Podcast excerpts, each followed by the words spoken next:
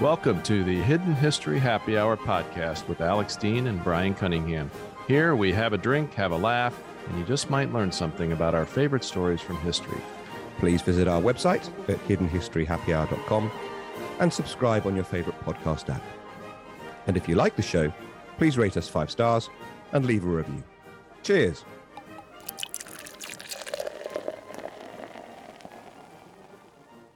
Welcome, listeners and viewers, to an amazing next live episode of the Hidden History Happy Hour.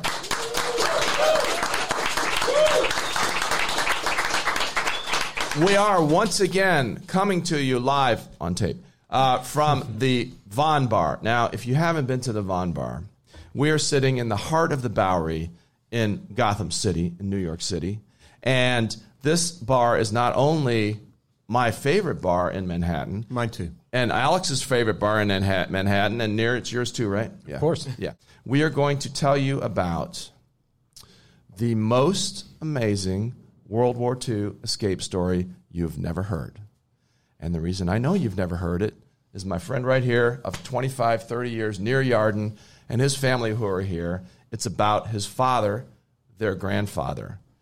I won't even begin to hint at how much this guy escaped from how much. First, my man Alex Dean, my partner, is going to tell us the story of the Georgian uprising because one, it's going to lead directly into Nir's story. Two, it's from Alex's amazing book, Lessons from History, which is available in the United States of America now. Alex, tell us about the Georgian uprising. Uh, the Georgian uprising took place on the Dutch island of Texel, which is spelt Texel. I've been mispronouncing it for years until I um, asked some Dutch people about it. And I knew about this because um, those of you in the room may have gathered, I like a beer. And Texel, Texel produces some of the finest beer in the world. You may have had some. It's a small island, it's got an enormous brewery, and they produce a huge amount of beer and they export half of it.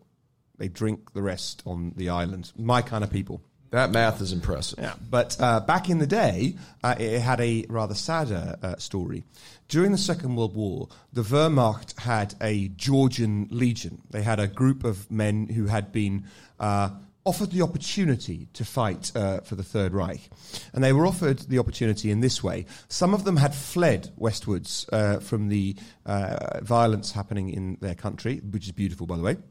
And met rather more of them were captured Georgian soldiers. And all of them were asked this Would you like to go to the camps uh, with all that that entailed? Or would you choose to sign up with the Wehrmacht? Would you like to come and, uh, with all the rations and perks that, it, that that would bring with it and the likelihood of surviving? Good to have more? options. So, what would you have done? You, of course, would have, uh, have said, I'll, I'll sign up with you, which is what these German, uh, these Georgians did. And they were posted, this Georgian legion. They're called the Queen Tamar Battalion, the Queen Tamar uh, Legion, which was for them immensely insulting because it was the name of a Georgian queen from one of the times when they weren't repressed by their neighbours. So they found even the name pretty reprehensible.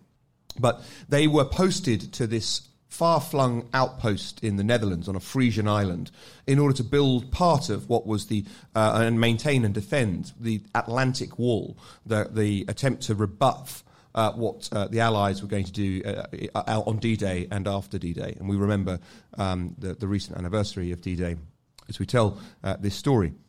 Then at the very end of the war, the end of the Second World War, it's plain that the Germans have lost. The Georgian Legion are ordered by the Wehrmacht to go to the front. They didn't really fancy that. they thought to themselves, I don't think that's a very good idea.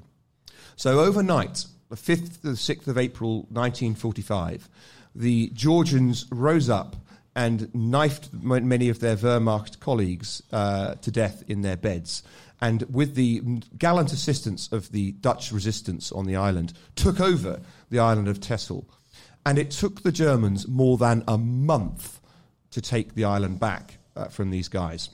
And after the Germans had restored uh, quasi order, bear in mind, a month after April, we are right at the, the end of the, the Second World War. It's one of the last battles fought in the entirety of the Second World War.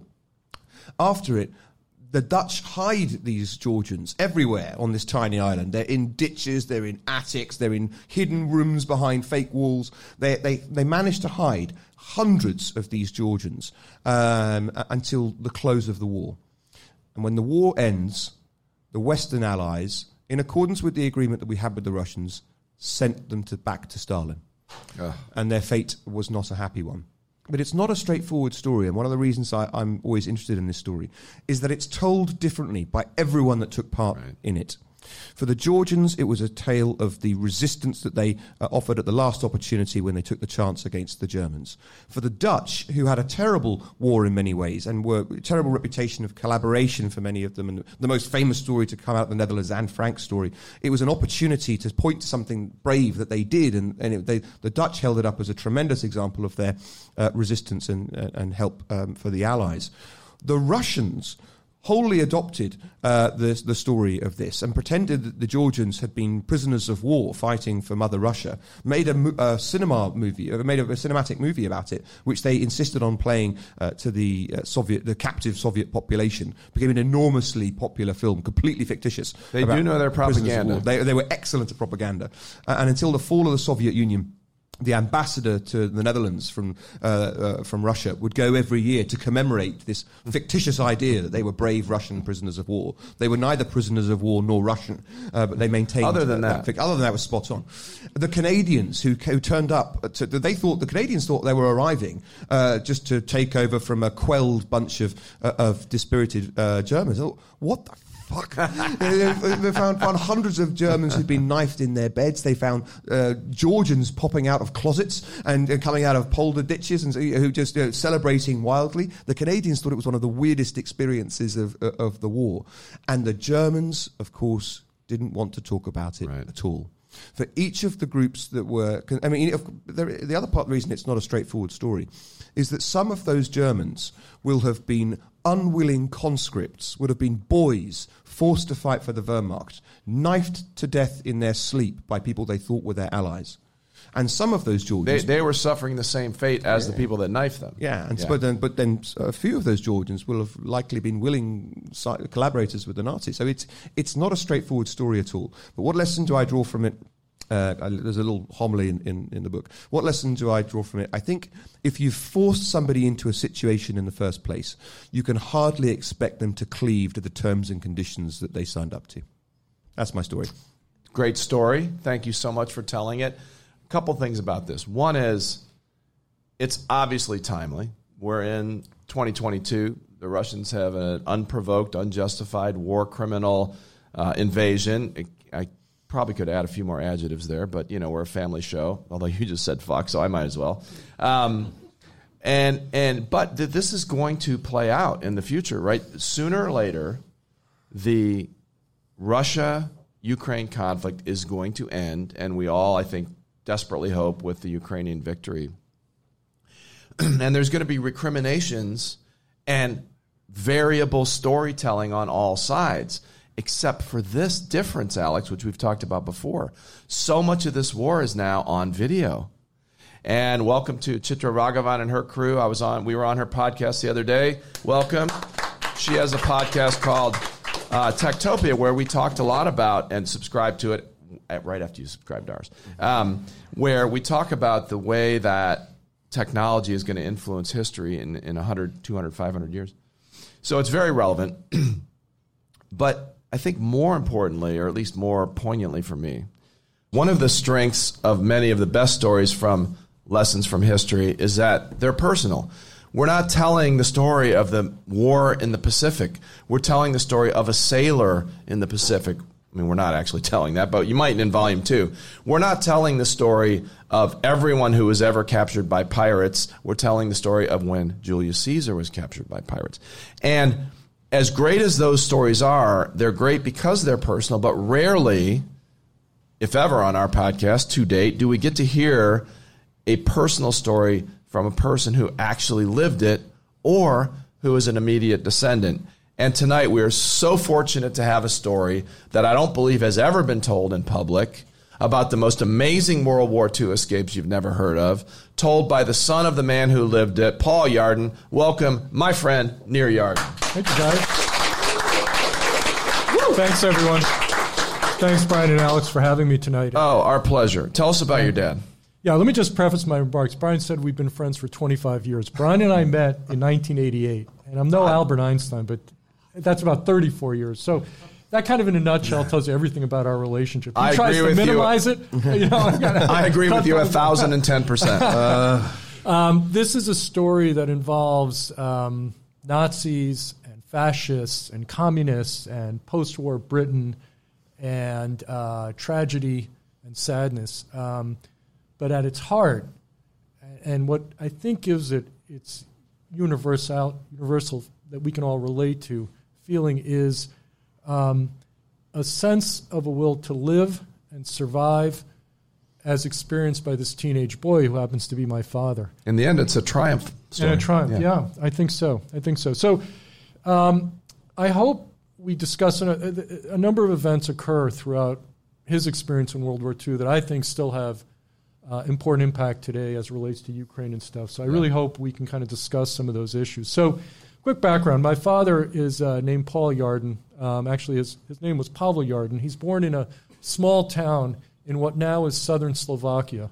Um, at the time, it was part of Czechoslovakia. He's born in 1927, November 1927, um, and in order to understand kind of the events and how they impact his life, uh, it's a little bit important to understand the geopolitical issues that are going on that, at least with respect to the Hungarians, are still going on today and are impacting how they're relating to the Russian Ukrainian uh, issue. If you think about uh, uh, what is now Slovakia and cut off a third of the bottom and go from east to west, that section of Slovakia used to be uh, during World War I and pre that time part of the Austrian-Hungarian Empire and associated with Hungary. So, Nir, let me just interject there that when you talk about taking a country and cutting off the bottom third of it and moving it, that's pretty much what the Brits and the Americans did for about 400 years, Well, which has always worked right. out well for us. Right, and that part, by the way, just to give you a little bit of preview of what's going on here, goes from the Austrian-Hungary Empire, which is ruled by empires, czars, kings, and queens, and is blown out of existence from World War One, to a liberal Czech democratic republic until 1938. It then switches to a fascist-aligned Nazi Hungarian uh, society and then nation, then switches finally to the communists. So you go from kings and queens, liberal democratic empire, Nazi, fascist, communism, all in a span of 25 years. So put that in perspective when people talk about political instability going from Democrat to Republican or Labor to Tory, what have you. I'm tempted to say it reminds us of our last 10 years in America, but I get that is way more extreme, and that's an excellent point. He's uh, he's born in 1927 to a family. Um, father named William of note. His father's an officer in the Hungar- Hungarian Austrian army, captured by the Russians after world sent in World War One to a Siberian camp, and then makes his way back to that part of Hungary. In 1920, as a result of World War One, the Allies' forces um, sort of cut up Hungary, and, and and it's what's known as the Treaty of Trian. And effectively, what they do is they well, they cut Hungary to pieces. Hungary goes from a nation of 21 million to about 8 million people. It loses about 70% of its territorial rights. That portion that I talked about, that third of what is Hungary, is given over to this new country that's formed in the middle of Europe called Czechoslovakia. It's worked out well for us in the Middle East, too, that kind of. That, that approach, yeah. exactly, exactly. Czechoslovakia is made up of a weird assortment of, of different people combined together. Frankly, don't particularly like each other. You've got Czechs, Slovaks, Germans in Sudetenland, and Hungarians in this part of, of what is southern um, Slovakia. Um, the, the government there is Thomas is uh, Ma- Mazurki. I think that's the way you pronounce his name. Anyway, liberal Democrats. His life, he, his life is, is, is a fairly good one until about 1938. You're talking about your dad now. Dad, yeah. yeah. it's a rural area. Um, and he has a younger brother named Jan. His parents, even though they're Hungarian and they speak Hungarian, um, named them Slovakian names. So his, his name is Pavel, Paul. I'll call him Paul for purposes of this discussion. And then his brother is named Jan. His mother is Adele. She comes from Hungary. And he has two characteristics, two features that, as you hear the story unfold, will serve him invaluably to survive. One is hereditary. He's born with blonde hair and blue eyes, kind of stocky. So if you see Paul walking down the street as, as a teenager, you're not going to think this is a Jew. You say this is a typical Slovakian. He Right. combs his hair straight back, blonde hair, kind of broad features. The second issue, or the second benefit he gets, he actually gets from his mother. At a very young age, he shows a tremendous talent with languages. And, and um, if you think about that area of the world where you've got Hungarians and Slovakians and Polish and Ukrainians and Romanians all kind of slammed together as World War II unfolds and even afterwards, um, the ability to know different languages and work your way through it becomes critical to survive uh, as as the war unfolds. So he he aside from Hungarian, he has a basic understanding of Slovakian. He learns German uh, and even a little bit of Yiddish and a little bit even of English. Some words listening to the BBC. And and the family lives a fairly prosperous life. The father comes back. His father he starts a lumber business there uh, and and does quite well for himself. He But, go- but let's not lose this this fact to the miss of history. I believe you said, which I didn't know until this telling of the story, his father escaped from a Russian camp. yeah Yeah, in Right. Siberia. yeah. Yeah. And so he has that in his DNA. Yeah, yeah, his- yeah, exactly. Uh, officer in World War One. 1938 really changes the complexion of Europe altogether. Um, what happens at that point is the Munich Accord, where Hitler, um, meeting with the British, Neville Chamberlain, uh, are successful in taking over Sudetenland.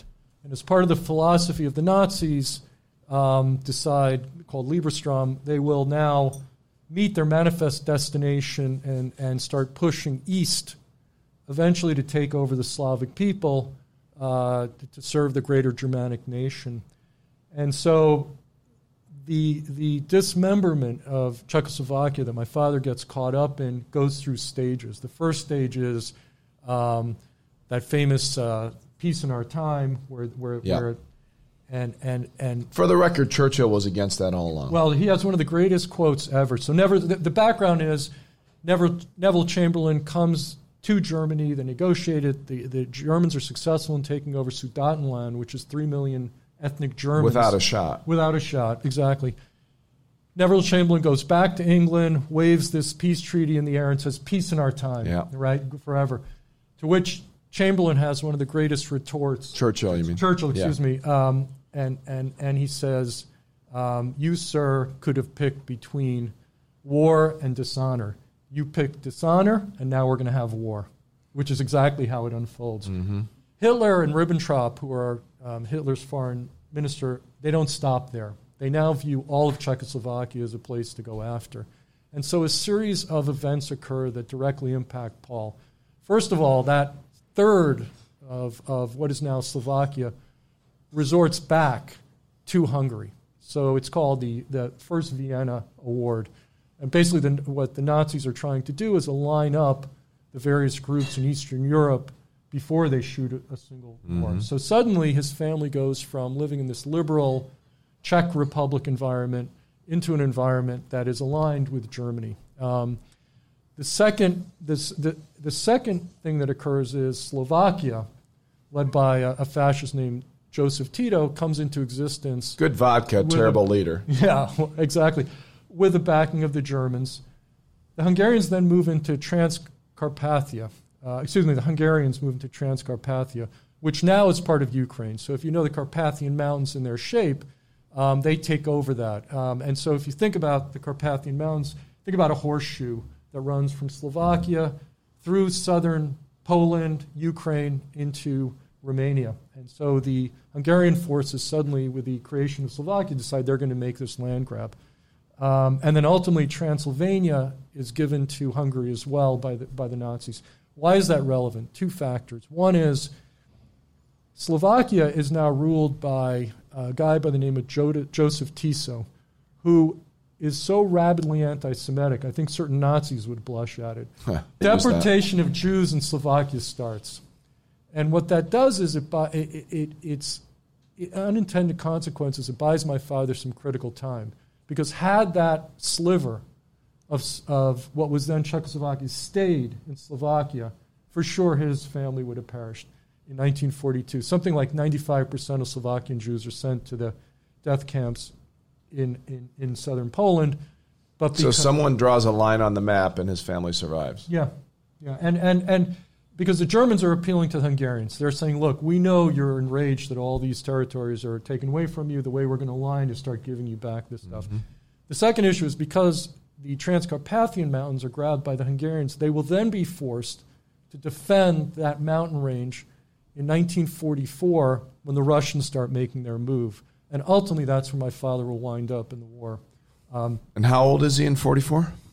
he 27, he's uh, 16. Yeah. Yeah. Um, I would say the in 33 to 44, the hammer starts coming down on Jews in Hungary.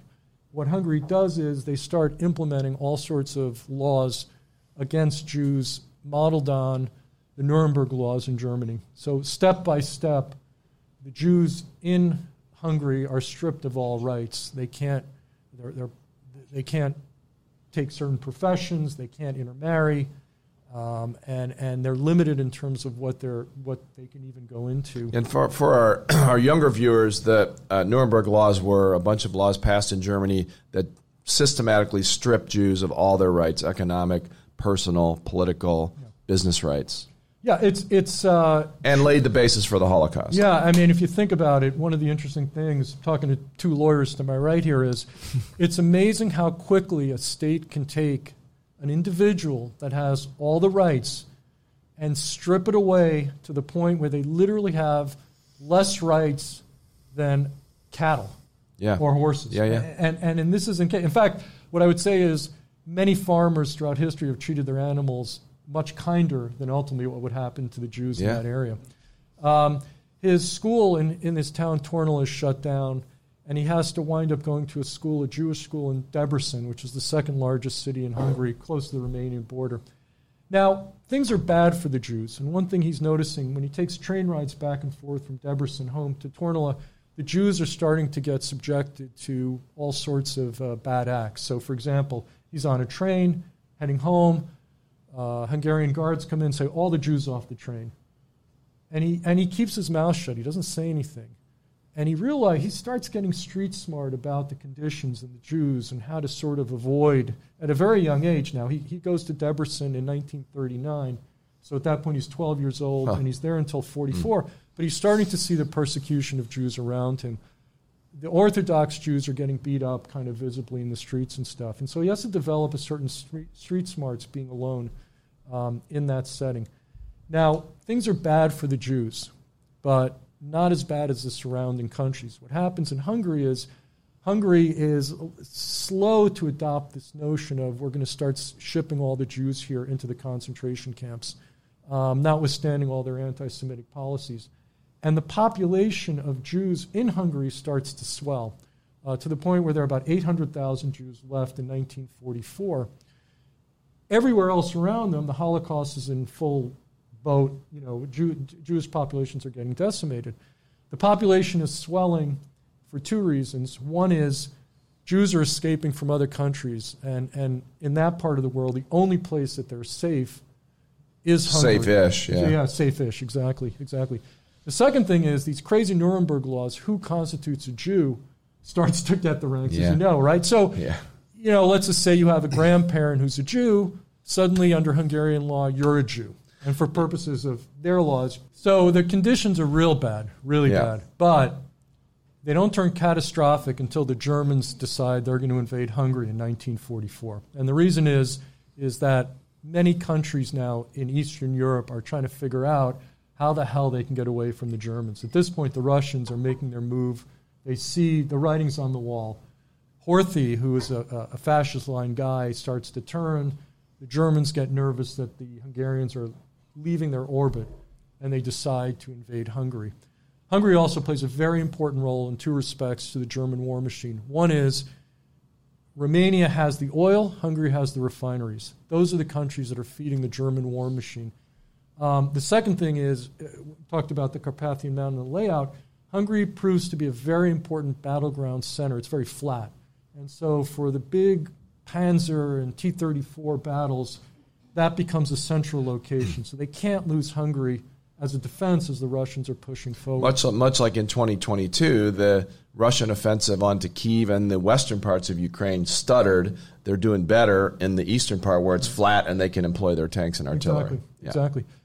So the Germans move in. I think uh, the, his official title is Oberbahnsturmführer Adolf Eichmann is sent by Hitler and the senior officials Adolf Eichmann, the architect of the Holocaust. of the Holocaust, is sent with explicit instructions go to Hungary as part of our invading force, organize these goddamn Hungarians, and get rid of these Jews once and for all.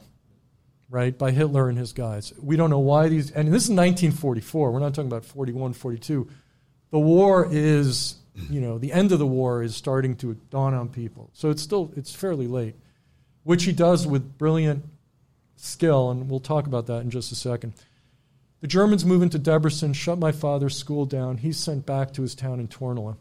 At that point, the conditions become catastrophic for Jews. His father's business is stripped away from him. Um, they're forced to sign over to the Hungarian forces um, all of their property. Um, and in April, early April 1944, um, all the Jews in Tornala are sent into a ghetto, including my father. Um, and, and it's a very small area next to a railroad track where families are stuffed into one room. So essentially, his family with his brother, mother, and father are sent into one room. A, a, house may have three or four rooms. There are three or four families in there.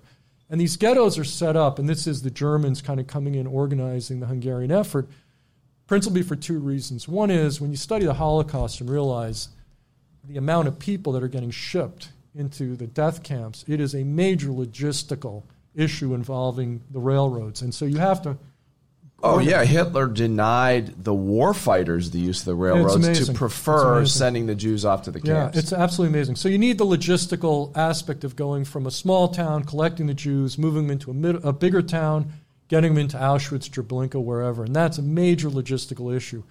The second reason is it's the final point where you're able to strip the Jews of any any uh, material goods they have. And so what happens is in the ghetto. Uh, so the ghetto is by the train track. Surrounding it are Hungarian soldiers with machine guns. A Hungarian will walk in and say, Brian Cunningham. And Brian Cunningham would come out.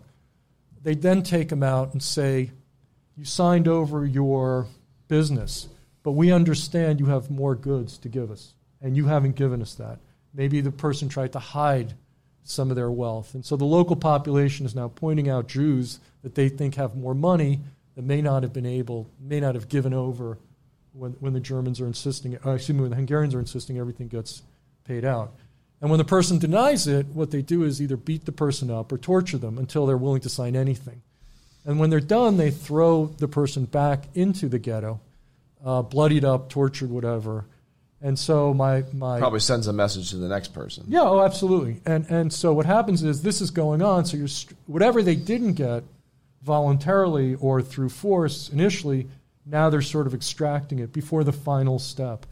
Um, so he has an uncle. It's a, it's a, he has a very large family. It's about 50 relatives spread around that area um, in, in, in north, now northern Hungary. Um, and uh, an uncle, this happens, he owns a pharmacy in town. He's, he's put back in after being tortured and he commits suicide.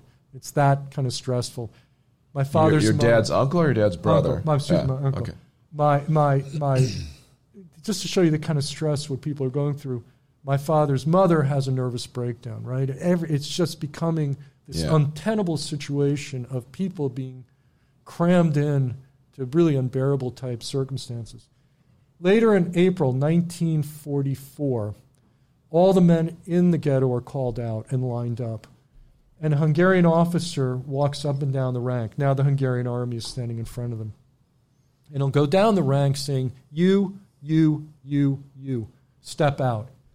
He avoids older guys and he avoids people that look sick or not healthy. And the Jews that are selected step out, the men. Everyone else is sent back to the ghetto. He says, You have been recruited to the Hungarian labor service. You will now be in complete control of the Hungarian army. We're going to march out of Tornala, and uh, from here on in, you take our orders from us. Um, the Jews that are selected includes my father, um, again, 16 and a half at that point, and his father, some relatives, and then some townspeople, the Jews there, um, are marched out. His mother and brother are in the ghetto. That's the last time he'll ever see them. As they're walking out of town, the townspeople are lining up, applauding that the Jews are getting marched out. They then are marched out 25, 30 miles out to a military compound. And, and what it is, is they're organizing these Jews in labor brigades. What are effect, they call it labor brigades. They're essentially slave labor camps in service of the Hungarian army. And so these brigades are set up by the Hungarian army to use the Jews um, to help them in their war effort. And so this, this training camp consists of three or four of these brigades. Typically, it's 200 Jews or so. They march in, they're lined up, they're giving a couple of speeches about what the expectations are, and they're giving three items. One item is a Hungarian cap from the military with the insignia taken off. Another is a yellow armband. Um, they're told to get rid of their. When, when, the Nazis came into Hungary, the Jews heretofore didn't have to wear right. armbands with the Star of David. Afterwards, they did. They said, get rid of that. Now you wear the yellow armband and a shovel and they're told these three things. And, and, by the way, they are in their civilian clothes. We're not talking about military clothes. You know, you're you're in your hoodie and jeans, right? And they're told. And this is April, yeah. Yeah. Yeah. April '44. They're told from now on, this is what you guard this shovel with your life. So then they begin to organize these brigades of Jews. And they're surrounded by, typically during the day and night, 15 Hungarian soldiers with machine guns not, none of which, by the way, my father thinks are like the crack Hungarian army. They're older guys, right? right? Kind of overweight, probably didn't want to be there. But every occasion they like to beat on a Jew in these cases. But what they wind up doing for the next month is hard field labor. So they'll take the brigade, they'll ditch these massive ditches with earth mounds one day. The next day they got to take all the dirt, put it back. Or they'll go to one side of the camp, have to move these huge boulders to one side, move it back. They build something. One day, have to take it down. This, this kind of routine goes on for a month. And then in, in, in June, early June of 44, they're lined up and they're told, prepare, we're leaving. We're leaving now. We're not going to tell you where you're going, but we want you to collect your stuff and get out. They then are put on a freight train and sent into the Transcarpathian Mountains, which is now part of Ukraine, uh, into the Eastern Carpathian Mountains, which at that time is part of Poland, not far from Lviv, actually. And so, what the Hungarians are doing in support of the First Hungarian Army, uh, which is now positioning itself in the Carpathian Mountains in anticipation of the, uh, the Russians attacking it. Um, and so that's where this brigade gets sent to support that. In, in August of 44, the Russian troops move in. And so you're now in the Carpathian Mountains in, with, with Hungarians on one side, Russians on the other, up on the mountain. The, the, fighting is sort of being taken place at the top of the mountains. Now, some context in terms of what's going on, and then I'll describe what the Jews are doing there because it's pretty mind boggling. Um, the strategy that winds up developing there is what, what happens is the Russians take the view of they don't they want to avoid the Carpathian Mountains because it's not conducive to the T-34s, right? right? It's, they it's like the big plains exactly. warfare. Yeah. They want to move, and, and so they set up these monstrous armies in the north, run by Zhukov and, and Ivan Konyev, and in the south, it's uh, two big armies run by um, Malinovsky and another uh, Russian general by the name of Tolbukhin. And the strategy is this what, what Stalin and Stavka, the general staff, tell the Russians in the Carpathian Mountains is pin these Hungarians in. We don't want you overrunning them, we just want you pinned. And what we'll do is a pincer move south. we will focus on Romania first, and then head our forces as we're taking over Hungary from the north and south, essentially a, a noose, if you will, lock the Hungarians in the army, and then we'll sort of collapse it in. But whatever you do, just keep it pinned there. The Hungarians wind up facing the 4th Ukrainian Front Army led by General Ivan Petrov. and I'll come back because it's a very interesting story we can, we can pick up as to who the political commissar is there. Um, but the role of my father and what happens is the slave laborers, so the armies are now on the mountaintops, right, facing each other, a mile, a mile and a half away. And depending on which mountain range you're talking about, you might have the Hungarians on one ridge of one mountain, and a mile, a mile and a half, the Russians are entrenched in their trenches on another ridge. Or it might be the same mountaintop depending on, on the topography, or a different mountaintop. But it, generally, they're about a mile, a mile and a half away from each other set up. And they're all in their trenches. And in between the trenches is no man's land. And so you think about World War One. Well, Right. there's trench warfare still going on Mm-hmm. in World War Two. The role of the Jews is they are the, the Jewish brigades are at the bottom of the mountains, and the Jews' job is to supply the frontline forces at the top of the mountain with food, ammunition, and in more cases than not, fortification for the trenches. So what the Jews will do at the bottom is cut the trees down, form these A-frame uh, structures, and then bob wire it around. And they have no weapons, right? None. Yeah. None. So if they're ever close to the fight, they're Well, they're dead. They're right? going to be in the fight. That's yeah. the amazing thing. Yeah. Let's let's go. Let's go to that. Yeah. Yeah, yeah. So what the role then will be? My father is selected to be part of the unit that brings stuff up and down the mountain. Everybody has their role, and so his job is to take these fortifications up the mountain. They might have five or six peop, you know, people lined up. It's led by a Hungarian soldier. Then they move up to the top of the mountain. When they get to the top of the mountain, they're then now in charge. Put in the people who are in charge are the frontline soldiers. They leave at two o'clock every afternoon. They have to make it at night. And we're talking about trench warfare. So the minute they hit the top, it's so now it's eight, nine o'clock. Typically it's seven, eight hours just to get to the top of the mountain. You get to the top of the mountain, you can't say anything. Everything is quiet because they don't want the Russians to hear anything. They sit there now behind the front line Hungarian troops until they're given the order of what to do. The Hungarian soldier will come to him and say, Take the fortification, go out 100 yards into no man's land, and mm. set it up here. It was destroyed. Mm. It's then the Jews' job to take that and go into no man's land and set up the fortifications in front of the Hungarian troops and no Fully man's land. exposed to enemy fire. Exactly. So what happens? The, the the Russians are kind of sensing this and start sending flares up. Suddenly, no man's land is is lit up like you know Rockefeller Center with with a mm. Christmas tree, Yeah. right? Not And- what you want if you're trying to be stealthy. Exactly. Now, now I want you to envision this: the Russians are on one side, the Hungarians are other, and you got these Jews moving in with fortification into no man's land, and suddenly it's lit up. The minute they heard or even saw something lit up, they immediately hit the deck, because what the Russians would then do is start to shoot Right. in, at at them and the Hungarians, and then behind them, the Hungarians start shooting back. So you've got these Jews. and Jews. they're basically out there with wood. Yeah, It's like they're yeah, yeah. In their street clothes. Yeah. yeah, right. Yeah. I mean, it's insane. having marched up the mountain. Right, exactly. Now it's, you know, 11, 12, 1 o'clock in the morning. Um, and so in one instance, three guys close to my father, mortar hits, kills three guys. And so they've now are, are, are completely dependent on surviving. That's what he does, and he, and he brings the stuff up. After the fighting dies down, and hopefully you haven't been hit, you then crawl back to the Hungarian line. Once you make it back to the Hungarian line, the question is, what are you going to bring down the mountain? Right? You brought stuff up. Now, as a Jew, what's your job to bring down to the mountain? Now, sometimes it's empty ammunition boxes and stuff, but the Hungarians want all of their dead soldiers on top, and it's nasty local fighting. Kind of the trenches Yeah. are moving back. It's nasty, Yeah. nasty fighting. They want to give all of the dead Hungarian soldiers a proper military burial at the bottom of the mountain.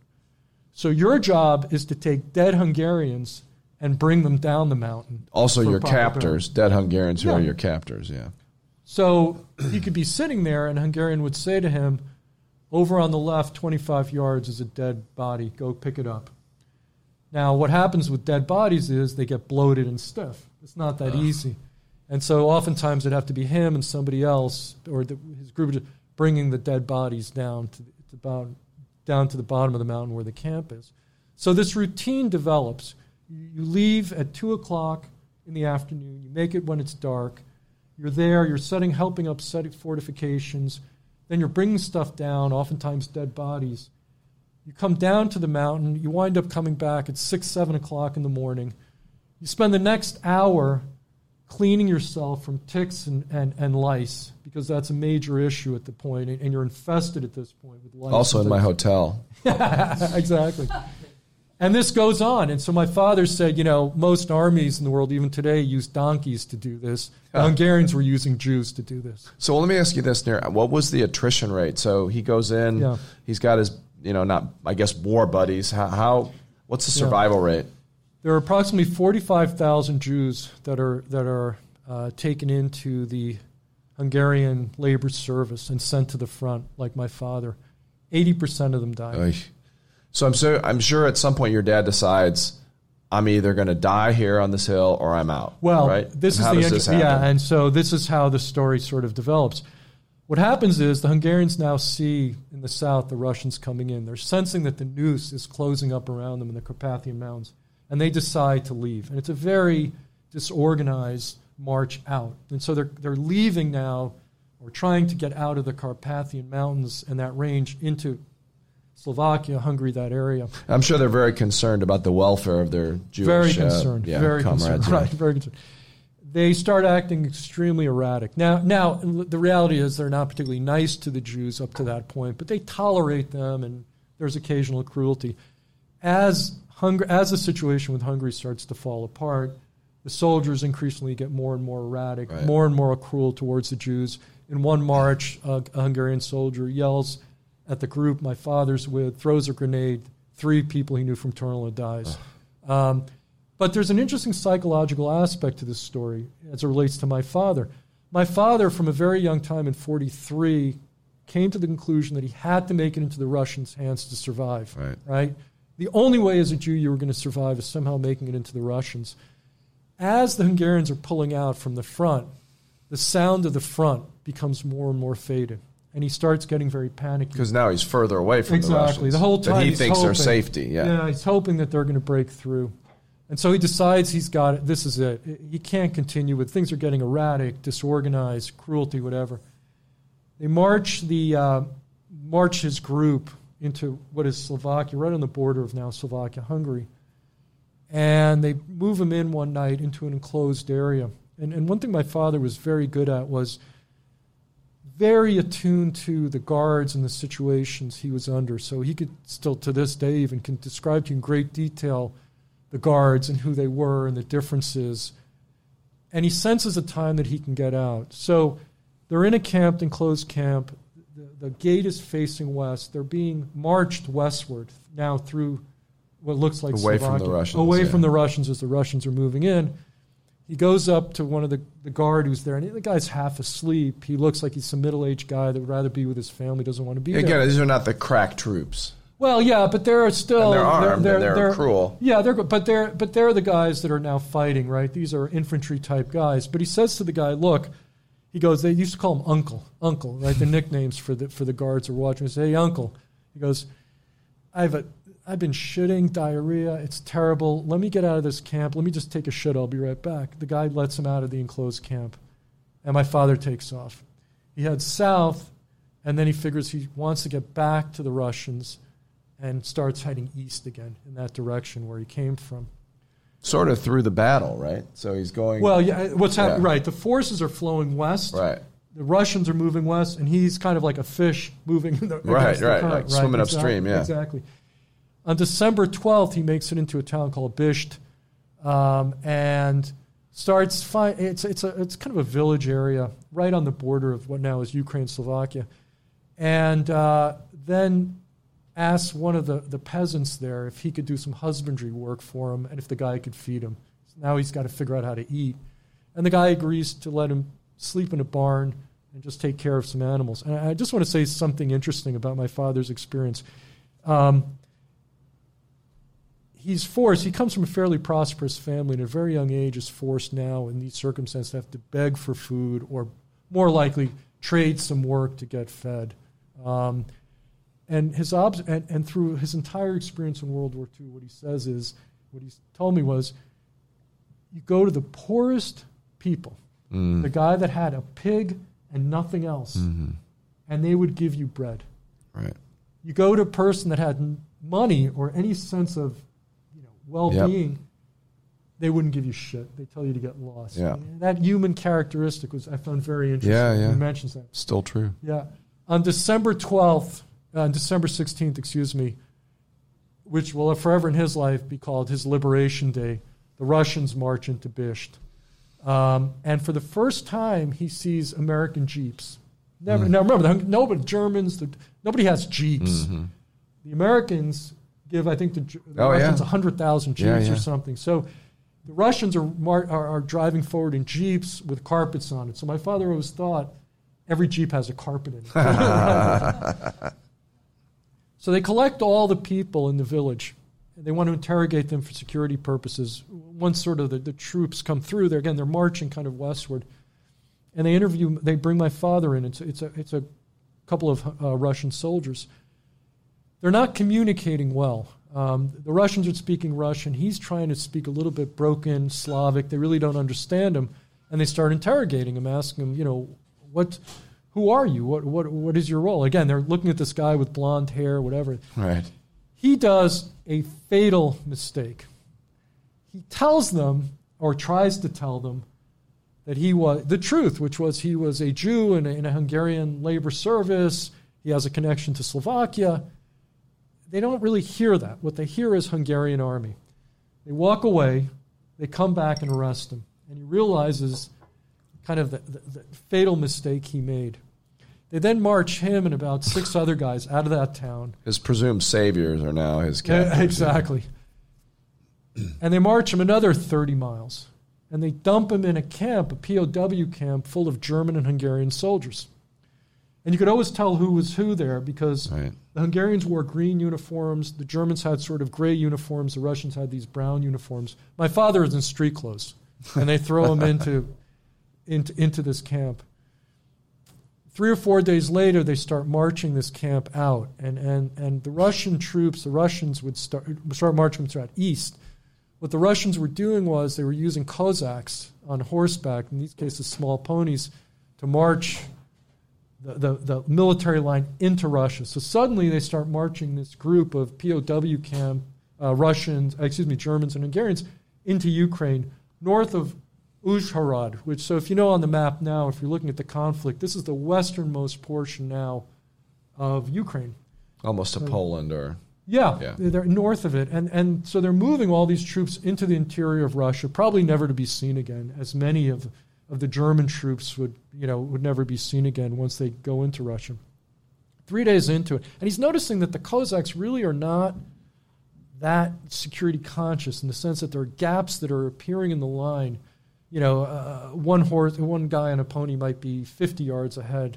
So sorry to interrupt you. It- It's it's interesting though because we've talked in the past.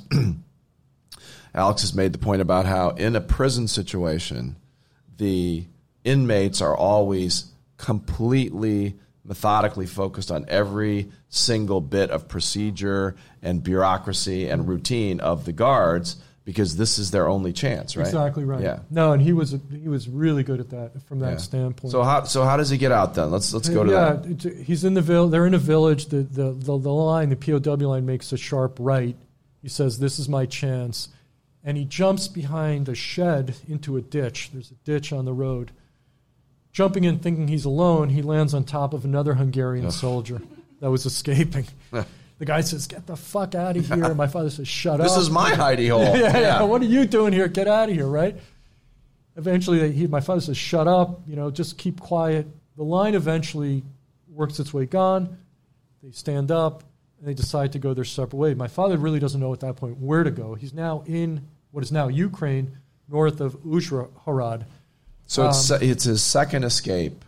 Now he's alone, wanted by both sides in the middle of World War II. Yeah, and, and, and at this point, he really doesn't know what to do, so he decides now to head west.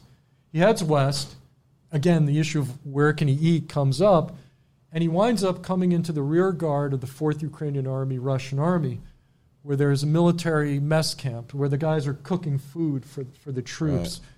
And he comes in, he talks to them, and, and they say, Yeah, well, he asks for food. They say, cut some potatoes, and they feed him. And so for a couple of days, he winds up cutting potatoes for the Russian army, kind of the, the cooks in, in, in the backwater you know, kitchen that they're making. That would have food. definitely been my role if I was ever in the military. it's called KP duty.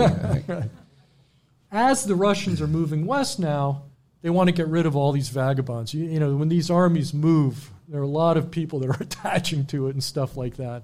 So they get my father and a group of people that are kind of hanging on around there, and they bring him into a tent in front of an NKVD officer. NKV is the Russian secret. It's now the KG. It's now the it became the KGB, and now it's the FSB, SBI, SVR. It's the it's Smersh from uh, James Bond. Exactly.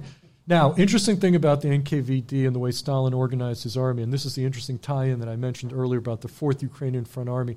It's not one of the glorious Russian armies. It's a rearguard army. It goes through, eventually makes its way into Prague, but it's not one of the, the major Russian armies. Um, Stalin always appoints a political commissar to be parallel with the general in charge of the army, and they do that to control the soldiers to make sure they don't stray from the, the communist dogma. So there's nothing like fighting Nazis all day and at the end sitting around a campfire reading the works of Lenin and, and, and, and Stalin. Well, stuff. and this year, 2022, reportedly Vladimir Putin put those commissars back in the units. They had Yeah. been stripped of the Russian yeah, yeah. army for a, quite a long time, Well, and now they're back. Yeah, and in Russian army, what the NKV does also is they within the re- armies they're setting up rear guard forces so that if any Russian soldier decides they want to split, they get killed. And so in Stalingrad, there are these famous scenes where Right. where once you hit the western shore, you have 30 minutes to live. That was literally the, the lifespan of a Russian Marine in Stalingrad. You either run directly into the German nest in Stalingrad or turn around and run into the Russian NKVD units, which are lined up in the shore of the Volga River that are going to mow you down. So it's one way to keep a the kamikaze discipline. Right, mission, one way yeah. to keep the discipline. But uh, at least, unlike in China, they don't charge you for the bullet. They use exactly. Now, what's interesting about the political commissar of the Fourth Ukrainian Front Army that my father winds up fighting against and then eventually escapes into is that it's a young Leonid Brezhnev. He's 38 years old. Leonid Brezhnev is Ukrainian. His mentor is Nikita Khrushchev, who is also Ukrainian. also, yeah, well, he's born in Russia, but very close Right, to right. Ukraine. But is one of, uh, of of Stalin's proteges, is a butcher uh, who of unbelievable proportions in Ukraine and Moscow. Together, these two Ukrainians rule Russia from 1953 to 1982. Um, And so, one lesson for today is they want it back, and they don't only want it back from that time period; they want it back from the time when the czars had it Right, too. right. But let's let's get to how your dad escapes and get out of Europe, and then the next chapter. yeah, yeah.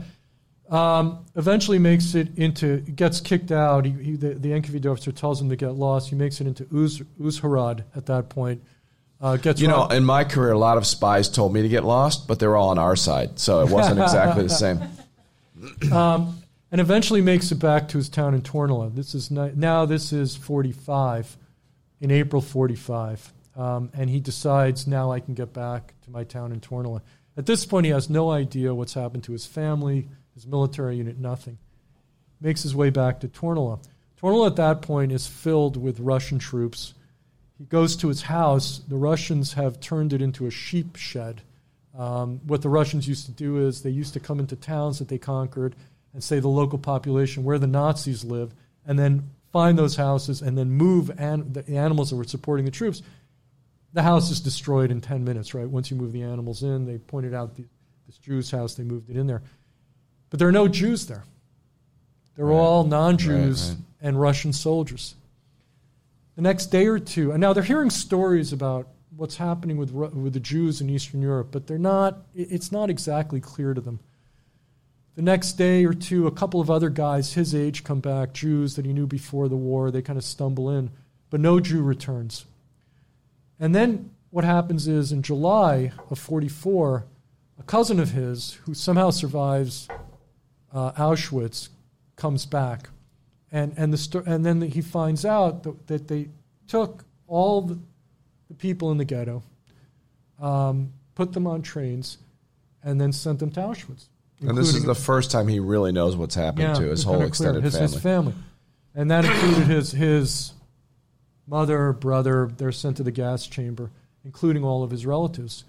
His father has a different experience. His father peels off when they're up in the mountains fighting the Russians and, and gets ill and winds up in another um, labor service group that has a lot of doctors and dentists and stuff, and is north of Lake Balaton towards the end of the war. Lake that that area, if, if you know it, serves as the final kind of battle between the Germans and and the Russians, a big tank battle. As the Germans are falling back with their Hungarian sympathizers, they come into a town of 400 Jews, including his father, and they do what Hungarians and Germans do: they tie him up, take him outside, and shoot him all in the head and throw him in a pit.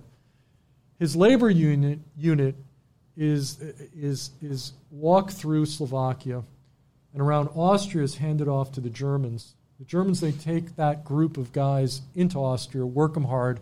When they're done with them, they send them all to Mauthausen concentration camp and get rid of them. So it's now May. The, the war ends in May of '44, and my father at that point, born in '27, is 17. Yeah. But that's not his last escape. No, no. So now he's all alone. He and and what do you do? At that point, the Iron Curtain starts to descend on Europe. Churchill gives his famous speech in Fulton, Missouri, talking about the Iron Curtain falling in. And my father, there's not he's not doing much. It's 46 now, actually, after the war. He's hanging around. The Russian troops use him to set up a monument in the town slowly but surely the anti-Semitism starts to creep back, and From the Russians. Well, from the local population, Ah. actually, the Slavics. Slavics would put up a sign saying Czechs to Prague, Russians to Russia, Jews to Palestine. Or in, in Poland, there actually pogroms start occurring again after the war. My father decides he has no future here. Again, he has no property. Everything's been stripped All his away. family's gone. Everybody's dead, right? And so at that time, the question is where do you go? And how do you get away from the Russians that are now starting to shut all the borders down and stuff? Um, there's a Zionist movement going on throughout Europe where Zionists are trying to collect Jews to get them to what is then Palestine. Palestine at that point is a British mandate from World War One, um, and in um, early '47, January '47, he gets on a, a train that's sponsored by the Zionist group. And what they're doing is bribing the Russian army through to get these Jews into Western Europe. Eventually, the train makes it into a displacement camp outside of Brussels, Belgium. And, and all, the, all the Jews on the train are then dumped into this uh, display, person, personal displacement camp. It's a good thing to know. One thing remains consistent with the Russians across the centuries bribery. Bribery always works. Yeah. So then what's happening is it's now late March 47. The, the, everybody in his camp said, all right, get on a train. And they're shipped down to Sète, France. What's happening is the Zionists are trying to smuggle illegal immigrants into Palestine at that time. The British forces are set up to block the immigration of Jews into Palestine. And he's put on a ship called the Theodor Herzl. The Theodor Herzl is named after the founder of Zionism. And there are about 2,600 other Holocaust survivors on this ship, all very young, by the way. What you find quickly is that whoever survived the Right. Holocaust was, you know, Young and tough. teen yeah. and 20s, and everybody else is pretty much dead. And so the ship takes off. It somehow manages to avoid British reconnaissance planes. It makes it all the way to the coast of what is then Palestine 13 days later, where it's then intercepted by two British uh, corvettes. um, Warships. Warships, Yeah. essentially. Um, the war, the, and this is a fairly famous story. The warships stop the Theodor Herzl. It's right by Herzliya, Israel, which is north of now Tel Aviv. And the troops there board, have to board the Theodor Herzl. There's some problem. They don't get the exact number of troops on. It's like seven guys. The Jews there start acting up, throw one of the sailors that boards the ship into the, into the ocean. The British start shooting. Three of these immigrants die, including a friend of my father's. And then everything calms down at that point. They then tow the Theodor Herzl up to Haifa.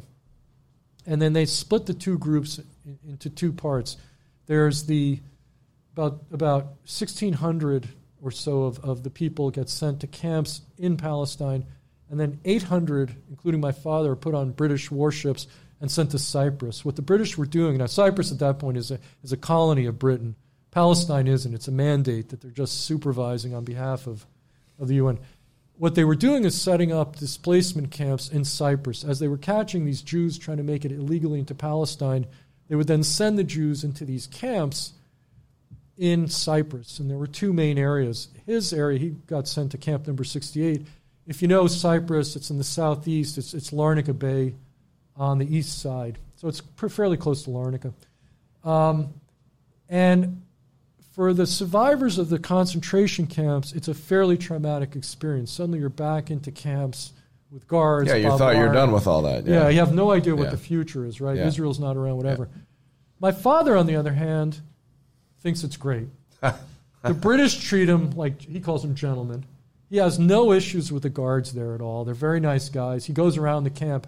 They used to call him Tommies. So every British soldier, Tommy, Tommy, throw me a cigarette, throw me a cigarette. And within three or four days, him and a couple of his mates, Hungarian, who's friends with, start analyzing the layout of the camp and, and how it's set up. And again, the guards and the security system. And what they notice is that the guard, the watchtowers, they've got the spotlights going back and forth. There's sort of an, an area, maybe call it 15, 20 yards, directly in front of the guard towers where the searchlights don't make it in. And they notice one guard tower has some fence damage behind it. So my father at some point decides it's time for him to do a little sightseeing around Cyprus and crawls on his belly in this kind of no- zone and then under the guard tower and through this broken fence. Eventually makes it to Larnaca, walks around Larnaca, and then sits on a park bench. And suddenly, two British military police walk up to him and say, "Show us your identification." Pretty quickly, they realize they're they're dealing with a person who escaped from one of their internment camps, and they throw him in jail with a group of Turkish prisoners. A week or two goes by. He gets called into a British court. There's a British judge there. His name is Cox, by the way. He still remembers the name. Hmm. The judge looks at him and says, You've entered Cyprus illegally. My father says, What are you talking about? You brought me here illegally. He says, No, no, no. Those camps are not part of Cyprus. What you did was enter Cyprus, throws him back in jail where he spends the next month with these Turkish prisoners. Eventually, gets thrown back into Camp 68. It's now July 15th, 1948. And he's now put on a ship and now sent to what is Israel. Um, Israel declares its independence in May 15th. The British have said we've had enough. They throw, th- sort of throw the Palestinian problem in the laps of the UN. Um, when he hits the shores of Israel, Israel right now is in the middle of its war of independence. Now you're talking about an Hungarian guy that doesn't know a word of Hebrew, not particularly Zionistic. Just this was a, his only sort of option. They immediately take him off the ship, line the guys up, and say to them, "Look, you have two choices. You can either go to the kibbutz, oh, or you can go to the army." Something he's heard before. Yeah. My, these, guys, these, these guys from Europe hear the word kibbutz, they're already nervous, right? what the hell is this thing, right? And These camps, I want nothing to do with it. My father says, I'll go to the army, whatever that amounts to, right? As he's talking to the guy who's sort of sort of listening to my, my father's story, the guy slips out that Israel is now in the process of forming a navy. The Israeli navy at that point is two old frigate ships and like maybe a couple of rowboats, right? There's hardly a navy. But my father sees an out because he said, if it's anything like the war I experienced in Europe, I want nothing to do with it. Well, with and he's a highly experienced sailor. Exactly. also. Well, Yeah, so So he says to the he says to the guy, "Well, that's great because I used to sail in Budapest on the Danube," and he's recruited into the new Israeli Navy. Now, I take a lot of pride in this story because now, of course, the Israeli Navy is pretty powerful, Yeah, yeah. and they have probably what are nuclear-tipped submarines, and from the Persian Gulf all the way all through the Mediterranean. But it all started with this mighty sailor from the Danube, right? yeah, yeah, yeah, yeah. He's the Gilligan of the Israeli Navy. story is almost over with the exception of one more arrest. he becomes part of the Israeli Navy. And, and Haifa at that point, and after the war, it's basically sent to a ship in Haifa. And Haifa, then, like it is today, is, is kind of a, an important destination point for a lot of navies around the world to, to restock, refuel, give their, off, give their sailors shore leave and stuff. And he notices that a lot of ships aren't coming into the harbor itself, they're actually out in the bay. And so what he and a couple of his friends do is start a black market. They'll load up rowboats full of cigarettes and alcohol and any other contraband they can get their hands on and row it out and start selling it to the sailors on these ships. Well, the Israeli Navy finds out about it, throws him in jail. and now he's now in an Israeli jail, sort of full circle. So That's Navy jail. How bad could it be? I'll I'll stop the story there. You've been very gracious, so I Oh, it's appreciate been amazing to listen to that. Thank you so much. So at, at this point, I'm torn because on the one hand, it's it's just a ridiculous story, which we amazing tale of human courage and resilience that we could talk about for hours. On the other hand, we have a lot of people here that are thirsty, need a cocktail, including myself, including you. Uh, we will definitely have you on again. I want to make a comment and then I want to turn it over to my partner Alex. And by the way, I believe this is a world record for Alex Dean not talking. So I'm sure he has some questions and comments. But one thing I wanted to elicit, because I know this is part of your story, how did your dad view his British captors compared to his other captors? Oh, like I said, he thought they were gentlemen. Yeah. So Alex, feel good. I mean, he, he- look, this was not the this was nothing like the camps they were in and out of Eastern Europe, right? It was it was displacement camps. It, it was unpleasant. Certainly, if you had made it through a concentration camp, but for a guy like my father, you know, he could sculpt. He learned how to, a love of sculpting. And he's yeah. So give us a, a quick uh, version of what, what he. So he made it to America. Obviously, had a great offspring or, Yeah. or two. Um, and uh, but what is what did he do with his life after he made it to America? Well, what he did with his life is in Israel at that point, after he gets out of the Navy, Israel starts a, univer- un- a new university called Hebrew University in Jerusalem, and they start a medical school. He had family that uh, with doctors, and he said, "Hey, this would be kind of interesting." And so a friend of his said, "You should apply to become a doctor." The only hitch was they required that you be a, a, grad- a high school graduate. Now, I won't say how he managed to save his high graduate, but let's just say it's good to know people in the black market that can forge, you know, papers and stuff. He goes to he goes to medical school in Israel, and and the, the, the switch to the U.S. is he, he does a bunch of different things, including taking care of a leper colony in Jerusalem, fights in the '56 war as a doctor in the '67 war. Um, he's put in charge. He eventually winds up as a psychiatrist. Winds up in charge of a mental institution in Jerusalem that has a bunch of Holocaust women survivors in it.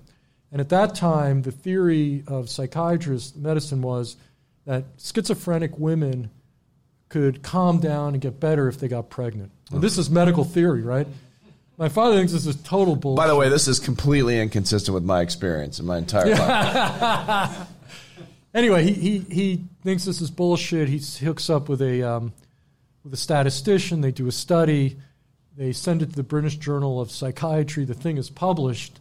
And suddenly, you know, this, this guy who's now, let's call it 40, 67, um, is offered a fellowship after it's uh, at Columbia University. And kind of that's how he made it to New York. And then was a psychiatrist. Here. Well, first of all, thank you so much for sharing that with us. I know, I know it has never been shared in public before, so we really appreciate that you did it on our podcast. I'm going to turn this over to Alex. I just want to say one more thing, uh, and it's a personal thing.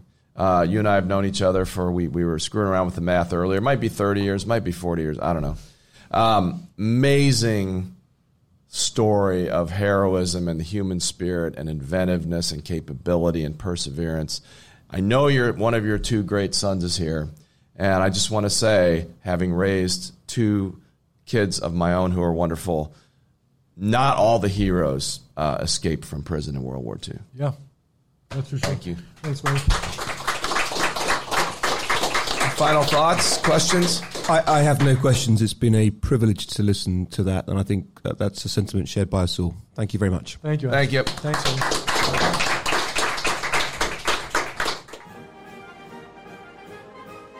Thank you for listening to the Hidden History Happy Hour podcast. Don't forget to subscribe on your favorite podcast app. And if you have questions, comments, or suggestions for topics, you can find us on Twitter or on our website, hiddenhistoryhappyhour.com. We look forward to joining you next time. Much gratitude to our multi talented production team of Jeremy Core, Kate Cruz, and Grace Keller, and to our visionary executive producer, Ivan Williams. And thanks also to our art designer, David Wardle, without whom this podcast would be, well, history. Cheers.